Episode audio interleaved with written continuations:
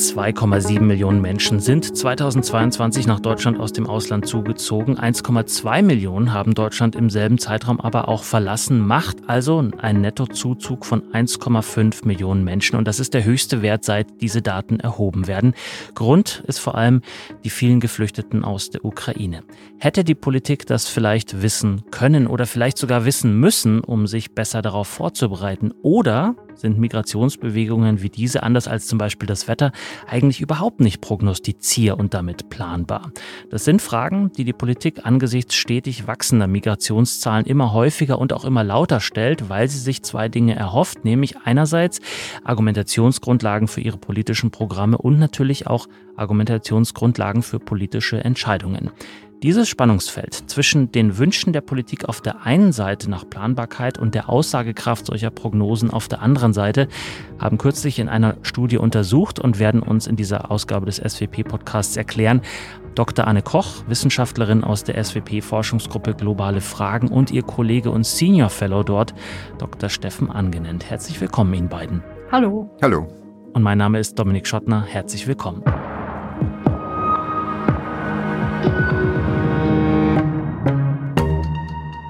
Herr Angenent, welche Akteurinnen und Akteure haben denn eigentlich ein Interesse an diesen Wanderungsprognosen? Also zunächst mal kann man sagen, in den letzten Jahrzehnten hat das politische Interesse an der Prognose von Wanderungen, von Fluchtbewegungen vor allem in Deutschland, aber auch in anderen Ländern stark zugenommen. Das ging in Wellen. Das war eigentlich nach jeder großen äh, Fluchtbewegung so, die wir in den letzten äh, Jahrzehnten hatte, weil der Politik eigentlich bei noch jedes Mal vorgeworfen wurde, dass sie von den Wanderungen überrascht wurden. Das war Anfang der 1990er Jahre so, bei der Flucht aus dem, aus dem früheren Jugoslawien, aber ganz besonders 2015 und äh, 2016.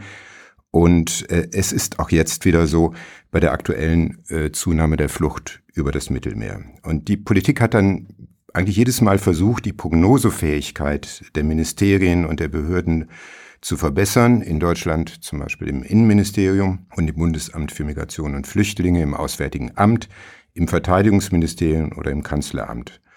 Und das Ziel war dabei immer, die Herausforderungen besser zu bewältigen, die sich aus den Fluchtbewegungen ergeben, etwa bei der Registrierung oder bei der, bei der Aufnahme, bei der Unterbringung, bei der Versorgung der Geflüchteten und auch die längerfristigen Aufgaben besser zu bewältigen, zum Beispiel die Integration in den Arbeitsmarkt oder den Familiennachzug. Und diese Herausforderung gibt es nicht nur national, sondern die gibt es auch europäisch und, und international. Und deshalb sind zum Beispiel in der EU viele Institutionen an Wanderungsprognosen beteiligt. Das ist Frontex, also die EU-Grenzbehörde, das ist die Asylagentur und die EU-Kommission. Und auch viele internationale Organisationen sind in dem Feld tätig, der UN-Hochkommissar für Flüchtlinge, die Internationale Organisation für Migration und auch verschiedene Nichtregierungsorganisationen, zum Beispiel der dänische Flüchtlingsrat. Und das Interesse der Politik war und ist eigentlich immer, durch bessere Prognosen nicht mehr von den Wanderungsbewegungen getrieben zu werden, sondern rechtzeitig handeln zu können.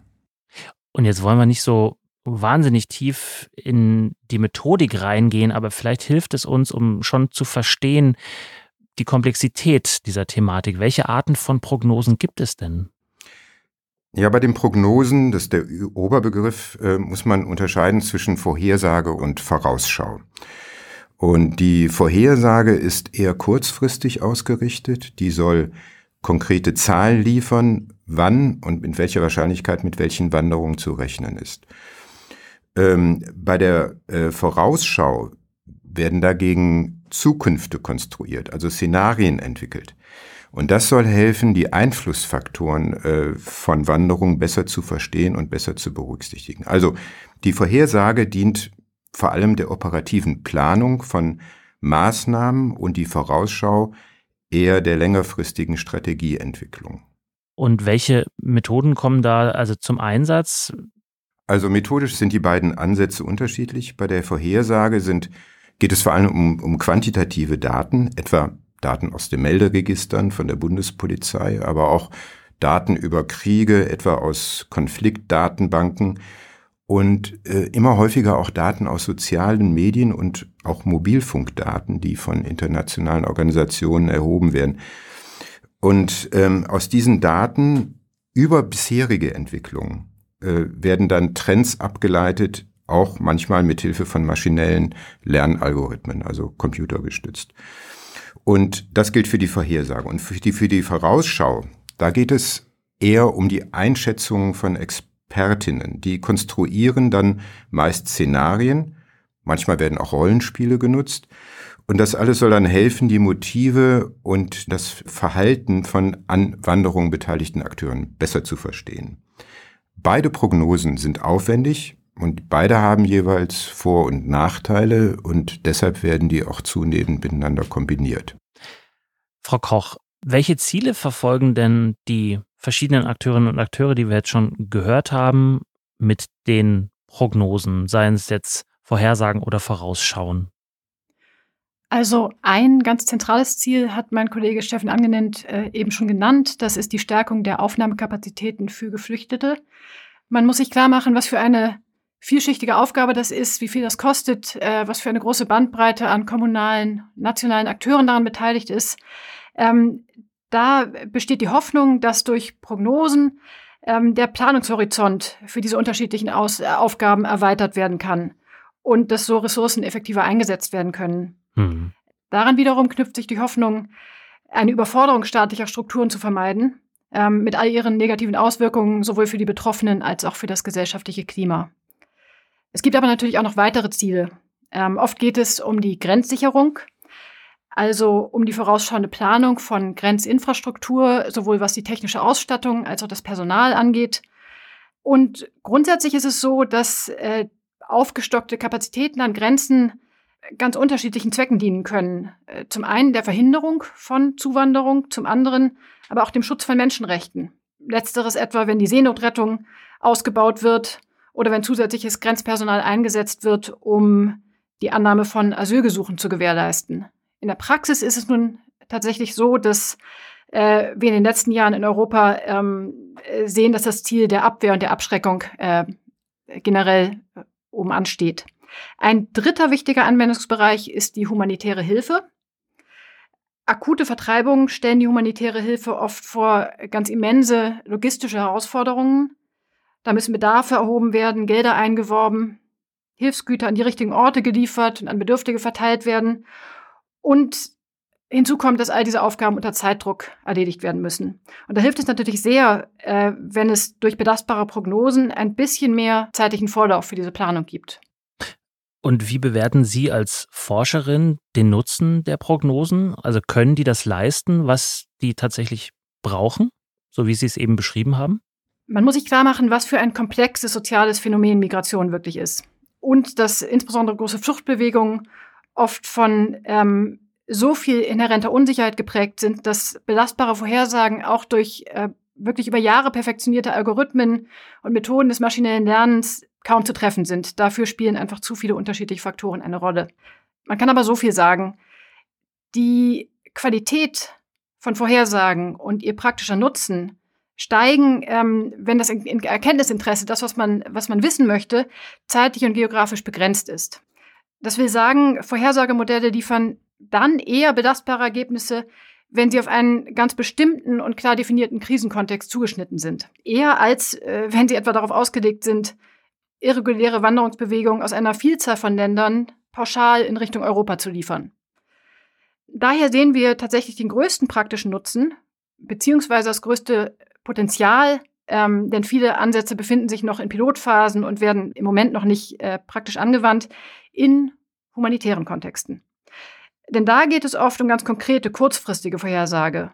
Darum, eine bestimmte Fluchtbewegung in ihrer Dimension und ihrer Richtung auch nur eine Woche früher absehen zu können, kann einen immensen Unterschied in der bedarfsgerechten Versorgung mit Hilfsgütern wie Zelten, Grundnahrungsmitteln, medizinischer Versorgung machen.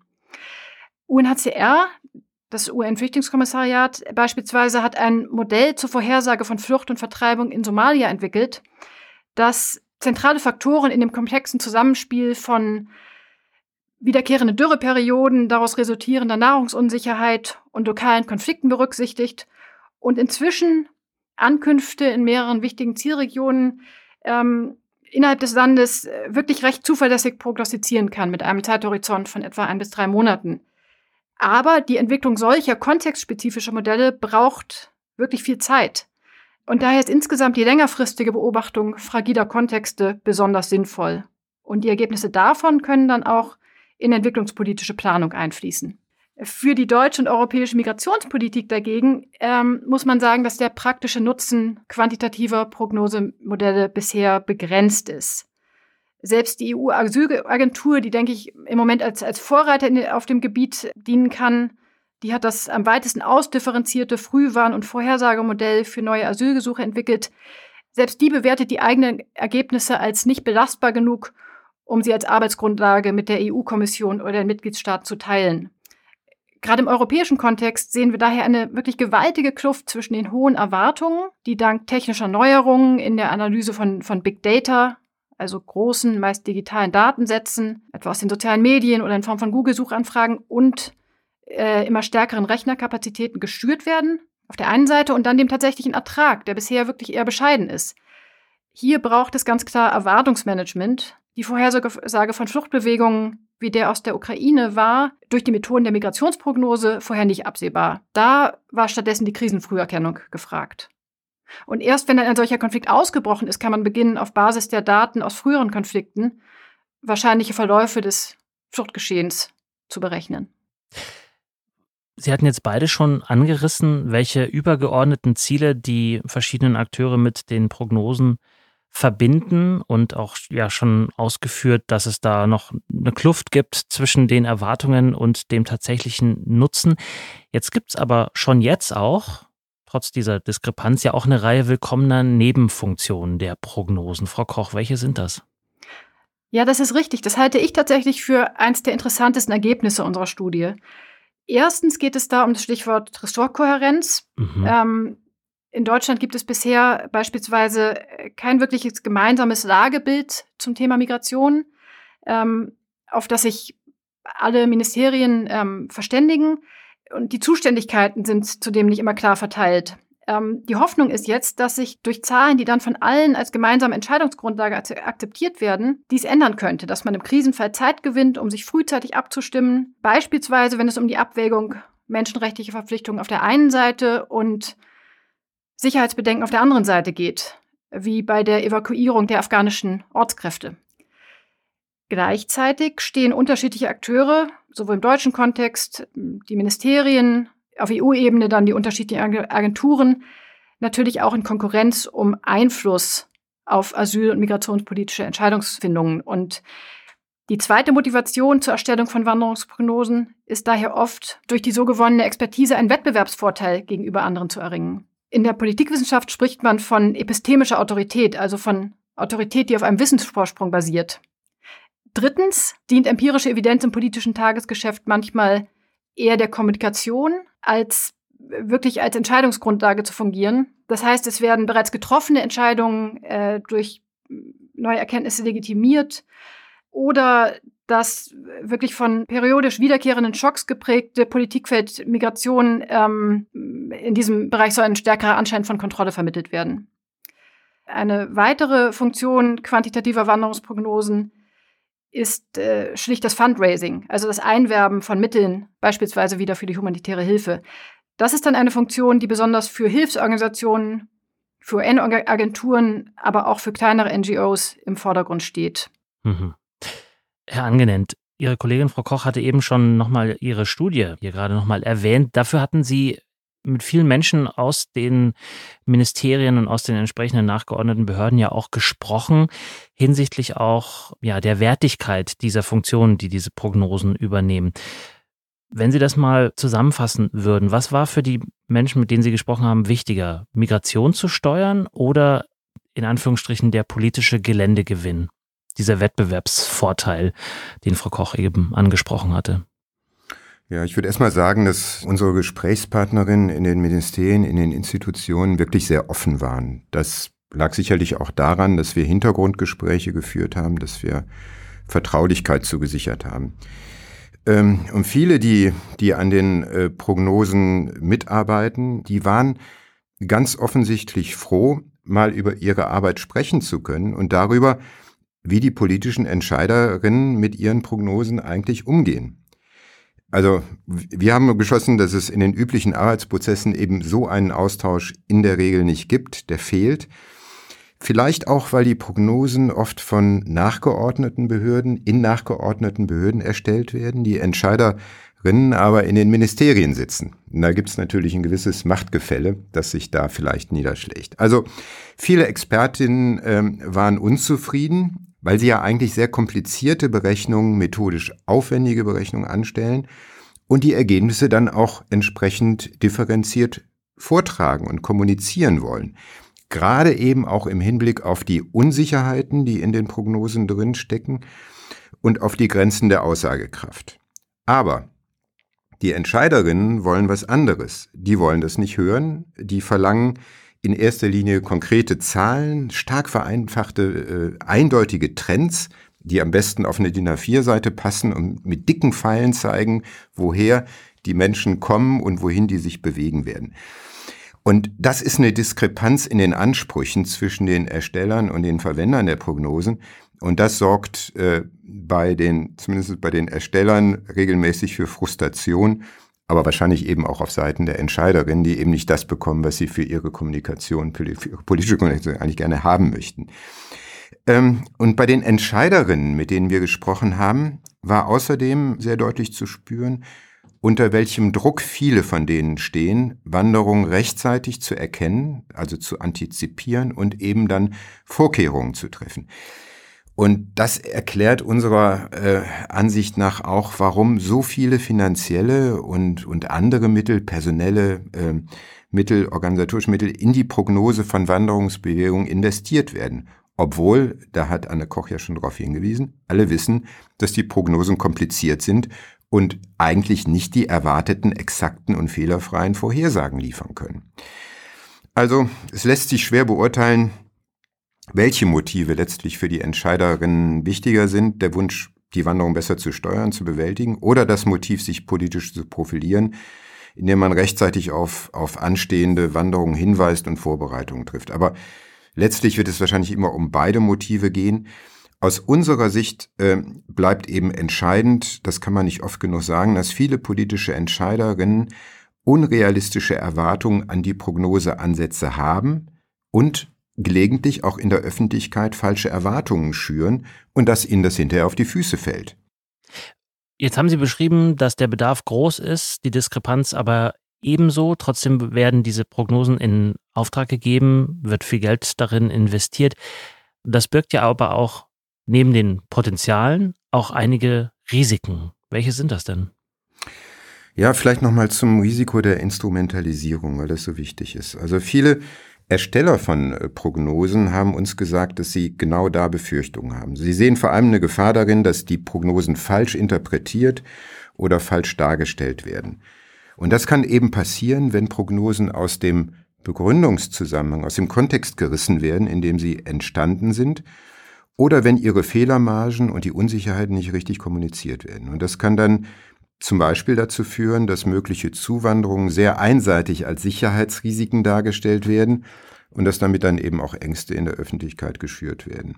Also den Erstellern der Prognosen sind die Risiken bewusst und sie versuchen eben häufig solche Risiken zu verringern. Ähm, ein Beispiel wäre vielleicht der dänische Flüchtlingsrat, äh, der sich inzwischen darauf beschränkt, Vertreibungsrisiken zu berechnen, aber bewusst keine Aussagen darüber macht, wohin die betroffenen Personen fliehen könnten. Genau um solche Instrumental politischen Instrumentalisierungen zu vermeiden. Zu den Potenzialen, zu denen, nach denen Sie gefragt haben, ja, die liegen, liegen sicherlich vor allem in erster Linie darin, die aufgeheizte Debatte um Migration zu versachlichen und ihr ein begründetes Zahlenfundament zugrunde zu legen. Und das kann dann natürlich auch politischen Entscheiderinnen helfen, besser begründete Entscheidungen zu treffen. Ähm, Frau Koch, vor ein paar Minuten hatten Sie auch erwähnt, welche Daten diesen Prognosen unter anderem zugrunde liegen. Mobilfunk, Internetnutzung, die man dafür auch benutzen kann. Gibt es dafür irgendwelche Regeln bei den Prognosen? Also kann man diese Daten überhaupt verwenden? Also beim Thema Datenschutz äh, denken wir in der Regel ja an ähm, personenbezogene individuelle Daten. Und äh, da gibt es in der EU mit der Datenschutzgrundverordnung eigentlich äh, sehr weitreichende und ausdifferenzierte Regelungen. In Bezug auf Wanderungsprognosen ist es nun aber so, dass es oft eben nicht um individuelle Daten geht, also beispielsweise biometrische, sondern um gruppenbezogene Daten. Wie viele Menschen welcher Nationalität und möglicherweise welcher Religion oder ethnischer Zugehörigkeit, mit welcher Altersstruktur ähm, bewegen sich von wo nach wo. Und hieraus lassen sich zwar keine Rückschlüsse auf Einzelpersonen ziehen, negative Folgen für die Beteiligten kann es aber dennoch geben. Etwa wenn Grenzübergänge dann präventiv geschlossen werden, auch für Schutzsuchende, wenn Transitrouten Ziel organisierten Menschenhandels werden ähm, oder einfach wenn rassistische Ressentiments geschürt werden. Diese Risiken, die mit der Sammlung und Veröffentlichung gruppenbezogener Daten einhergehen, die werden bisher kaum diskutiert. Und es gibt in diesem Bereich auch nur wenige äh, rechtliche Standards. Eine Ausnahme ist äh, die humanitäre Hilfe. Hier gibt es zwar in mancher Hinsicht äh, datenschutzrechtlich besonders bedenkliche Praktiken. Tatsächlich wird Datenschutz ähm, bei Geflüchteten oft ähm, nicht in gleicher Form praktiziert wie sozusagen ähm, bei deutschen Staatsangehörigen, um hier beim Beispiel Deutschland zu bleiben. Gleichzeitig ist aber in der humanitären Hilfe das Bewusstsein für bestimmte Risiken, die mit gruppenbezogenen Daten einhergehen, stärker ausgeprägt. Beispielsweise das Risiko gezielter Angriffe auf Hilfskonvois, wenn man weiß, welche Gruppen sich von wo nach wo bewegen. Insofern gibt es in diesem Bereich ähm, eine starke Bewegung, das sogenannte Responsible Data Movement, das sich für einen verantwortungsbewussten Umgang mit Daten einsetzt. Und in diesem Zuge werden auch Richtlinien zum Umgang mit gruppenbezogenen Daten erarbeitet und daran sind unter anderem internationale Organisationen beteiligt, äh, wie UNHCR oder die Internationale Organisation für Migration. Das klingt ja jetzt schon so, als wäre man, während man Prognosen erstellt, auch dabei eben zu lernen, dass man vielleicht nicht alle Daten verwenden kann, die man zur Verfügung hat. Frau Kocher-Angenent, zum Schluss, welche Empfehlungen, welche Schlussfolgerungen ziehen Sie denn aus Ihrer Studie? Ja, also zunächst mal halten wir es für sehr wichtig, dass alle an diesen Prozessen Beteiligte, also die Ersteller der Prognosen, aber auch die politischen Entscheiderinnen, die Möglichkeiten und Grenzen dieser Prognosen klar benennen und, und offen kommunizieren. Äh, vor allem die Unsicherheiten benennen, die in den Prognosen jeweils drinstecken. Ähm, wird das nicht gemacht, kommt es eben zu den unrealistischen Erwartungen, über die wir gesprochen haben. Und das führt dann auch dazu, dass, dass gute und auch äh, sinnvolle Prognoseansätze diskreditiert werden. Das sollte auf jeden Fall vermieden werden. Und der zweite Punkt wäre, für einen besseren Datenaustausch zu sorgen. Denn verlässliche und aktuelle Daten sind die wichtigste Voraussetzung für Wanderungsprognosen. Und beim Austausch dieser Daten hapert es eben oft noch. Und deshalb sollten mehr Mittel in die Datenerhebung, in den Datenaustausch investiert werden, auch in den Austausch von neuen Daten, etwa von oder aus sozialen Medien.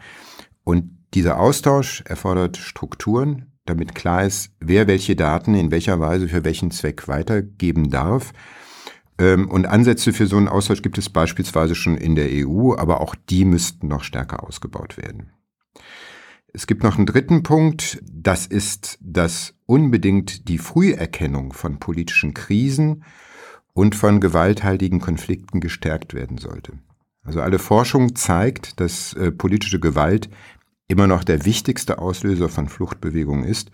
Und deshalb sollte vor allem die Krisenfrüherkennung im Auswärtigen Amt oder auch in der EU-Kommission gestärkt werden. Und das Wichtigste wäre, in die reguläre Krisenfrüherkennung, etwa im Auswärtigen Amt, noch viel systematischer als bisher eben Wanderungsprognosen einzubringen. Und diese Verbindung könnte dann sowohl die Wanderungsprognosen als auch die Krisenfrüherkennung verbessern. Mhm. Ich hätte da noch zwei Ergänzungen. Unser Eindruck aus den Gesprächen war, dass dass ungeachtet der, der Versprechen der technischen Neuerungen, die es derzeit gibt, ähm, grundsätzlich wahrscheinlich mehr Mittel in die qualitative Vorausschau fließen sollten. Szenarien bieten aus migrationspolitischer Perspektive einen ganz entscheidenden Mehrwert, nämlich dass sie politische EntscheiderInnen dabei unterstützen, wesentliche Einflussfaktoren von Wanderungsbewegungen zu erkennen und zu bewerten. Und auf dieser ähm, Basis kann dann wirksamer gehandelt werden. Quantitative Vorhersagemodelle haben, wie schon äh, ausgeführt, auch ihre Berechtigung, insbesondere in akuten Krisen. Um für die mittelfristige Politikentwicklung aber einen echten Erkenntnisgewinn zu schaffen, müssen diese Prognosen zwingend in sorgfältige Kontextanalysen eingebunden werden. Und auch dieser Bereich könnte noch weiter ausgebaut werden. Und dann schließlich muss bei Wanderungsprognosen, wie, wie auch in allen anderen Politikbereichen, dafür Sorge getragen werden, dass die normative Standardsetzung Schritt hält mit den technologischen Entwicklungen. Konkret bedeutet das, dass bei der Erstellung und Nutzung quantitativer Prognosen mögliche Gefahren für die direkt betroffenen Personen bedacht werden müssen und dass, wie schon erwähnt, ähm, dabei gruppenbasierte Datenschutzrisiken mit berücksichtigt werden. Man könnte beispielsweise darüber nachdenken, ein Kontrollgremium zur Evaluierung und Regulierung neuer Vorhersagetools einzurichten. Und ähm, man könnte im Bereich der humanitären Hilfe und der Entwicklungszusammenarbeit die Prinzipien des Responsible Data Movement weiterentwickeln und an den technologischen Fortschritt der Vorhersagemodelle anpassen. Wie viele Menschen kommen aus dem Ausland nach Deutschland, um hier dauerhaft zu leben? Wann kommen sie und wer kommt da eigentlich? Das sind Fragen, die Migrationsprognosen beantworten sollen, die aber zu oft noch für rein politische Zwecke missbraucht werden und zu selten wirklich in politisches Handeln übersetzt werden. Dieses Spannungsfeld haben untersucht und uns in dieser Ausgabe des SWP-Podcasts erklärt Dr. Anne Koch, Wissenschaftlerin aus der SWP-Forschungsgruppe Globale Fragen und ihr Kollege und Senior Fellow Dr. Steffen Angenent. Vielen herzlichen Dank. Vielen Dank. Ja, auch von mir vielen Dank. Und wenn Sie sich, liebe Hörerinnen und Hörer, weiter einlesen wollen in das Thema, Sie finden wie immer unter dieser Podcast-Folge in den Show Notes einige Leseempfehlungen. Wenn Sie über all unsere Neuerscheinungen immer zeitnah informiert werden wollen, abonnieren Sie gerne unseren SWP Newsletter oder folgen Sie uns ganz neu bei LinkedIn und bei X, vormals Twitter. Und wenn Sie schon länger darüber nachgedacht haben, wie Sie uns mal einen Gefallen tun können, das ist auch sehr einfach. Abonnieren und bewerten Sie diesen Podcast gerne. Wenn Sie ihn zum Beispiel bei Spotify hören, aktivieren Sie einfach die Glocke, dann kriegen Sie aufs Handy eine Push-Nachricht, sobald eine neue Folge online ist. Funktioniert analog und leicht abgeändert natürlich auch bei vielen anderen Podcast-Apps. Mein Name ist Dominik Schottner. Bis zum nächsten Mal. Bleiben Sie neugierig.